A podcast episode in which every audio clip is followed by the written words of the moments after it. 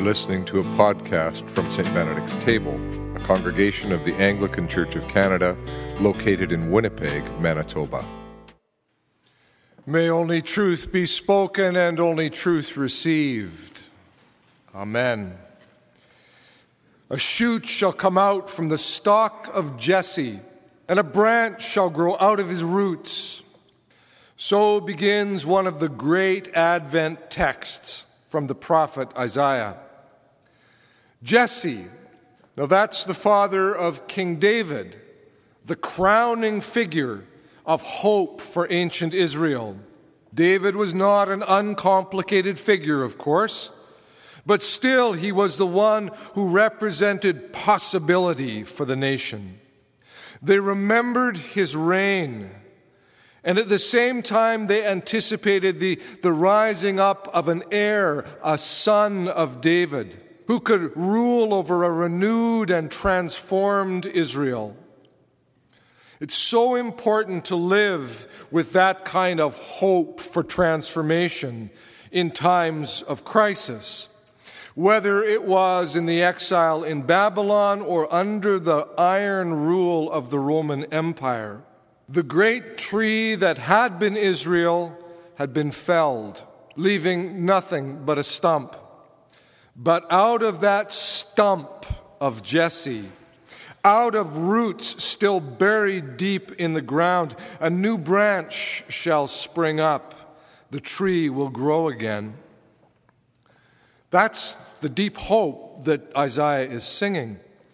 I think it's interesting, though, to remember the family story that comes before David, before Jesse.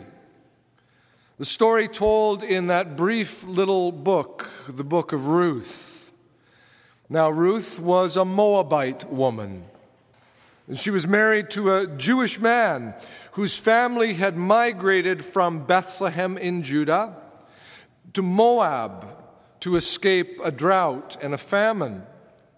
As the story goes, Ruth's father in law had already died before she was married, and in time, her own husband would die too.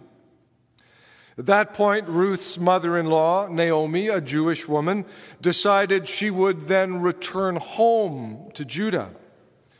And Ruth chose to go with her, saying, Where you go, I will go. Where you lodge, I will lodge. Your people shall be my people, and your God my God. Well, Ruth did go to Judah with Naomi, and in time she would meet and marry Boaz. And there's a little bit of steam in the story of how they get together. Read it. Together, Ruth and Boaz would have a son, Obed, who would become the father of Jesse, who in turn would become the father of David, the iconic king of Israel. Now, think about that for a minute. This iconic king, this figure who is the hope of Israel, he's the great grandson of a Moabite woman, of an outsider. The writers of these texts have no need to edit this out. They don't need to present the great king as being racially or ethnically pure.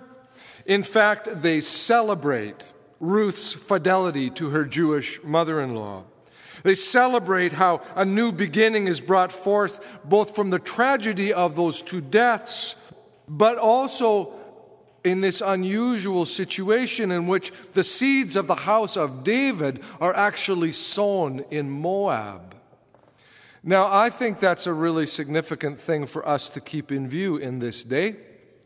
There's a lot of politics of fear around us, politics of exclusion, as the Ku Klux Klan resurges in the United States, or as very reactionary political movements are winning office in Europe and pushing back against Syrian refugees, or as ISIS comes to be out of a politics of fear and exclusion. What this story of David's forebears says is that God has a distinct preference for bringing new possibilities out of what others had said were not to be done. A root shall come out from the stock of Jesse, and a branch shall grow out of his roots. Now, when Isaiah first uttered those words, Israel had been reduced to just a stump. The royal household was ruined, nothing left. No reason to have hope in a future as a people, as a nation. All of that was behind them. And now, writes Walter Brueggemann, and now, in the face of that spent hope, the poet asserts a new generativity with a sprout, unnamed and unidentified, but a faint sign of life, growth, and possibility. Not that it was going to come about as an instantaneous turnaround, no. Isaiah can see just the beginning, can believe in just the beginning of a sprout coming out of that broken tree stump. He knows it may take a long, long, long time to grow. But still, Isaiah sings. And he sings out of extraordinary and unexpected things. Yes, the royal household had failed. Yes, the land lay in ruins. Yes, the people are in chains, but a shoot shall come out from the stalk of Jesse, a branch shall grow out of his roots. The Spirit of the Lord shall rest on him the Spirit of wisdom and understanding, the Spirit of counsel and might, the Spirit of knowledge and fear of the Lord. His delight shall be in the fear of the Lord. Wisdom, understanding, counsel, knowledge, and fear of the Lord. These are all qualities that most of the kings of Israel had been remarkably short on. And some of those kings had actually been rather disdainful of such characteristics. Isaiah knows this, he knows it. He also knows that many who sat on the throne had not ruled with righteousness. They had not judged the poor righteously, nor decided with equity for the meek of the earth. Yet those are the very qualities the prophet envisions being true of this coming one. And then he's able to press on and to offer up those extraordinarily poignant images. The wolf shall live with the lamb, the leopard shall lie down with the kid, the calf and the lion and the fatling together, and a little child shall lead them. In his commentary on this passage, biblical scholar Michael Chan notes how this Im- imagery takes on additional significance if we read it against or within its ancient Near Eastern context.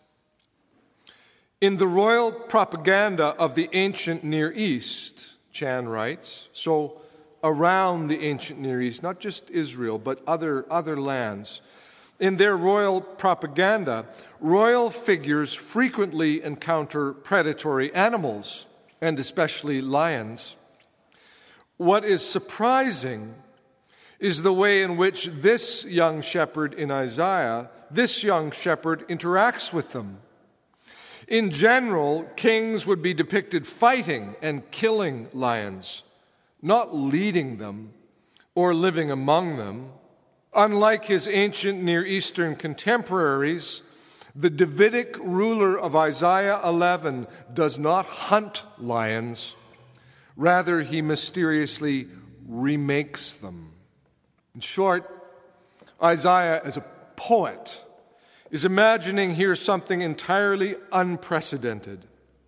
He envisions the cow and bear grazing together, the lion eating straw like an ox Children safe as they play close to the dens of poisonous snakes. It's all quite a picture. But it's not a picture meant to be fanciful about animals and just children. In fact, it's a picture meant to be about us. And here, Walter Brueggemann comments the poem is about deep, radical, limitless transformation in which we, we, like lion, wolf, and leopard, will have no hunger for injury, no need to devour, no yearning for brutal control, no passion for domination. It's the promise of a peaceable kingdom, utterly new and ever renewing. This is what Isaiah sees when he begins to sing of how that dead stump was not so dead as everyone had feared, of the sprout he sees just beginning to emerge. Now, as, as Christians, we read Isaiah in light of Jesus, in light of his first advent, his first coming among us, his birth in Bethlehem. But we also recognize that the story is anything but finished, that the world does not know anything close to that peaceableness that the prophet, poet Isaiah dared to sing of. This is an Advent text, precisely because we have yet to fully know such a kingdom, because we still wait and watch and look and long for its arrival. Sometimes, to be honest, we do that with rather thin and spent hope, much like the people of Isaiah's day. Sometimes we wonder if it's a bit of folly to, uh, to have that kind of hope at all. It seems just too much to believe that in Christ all of creation will be restored and healed and made new. It does seem a rather audacious thing to believe, doesn't it? Particularly in troubled times.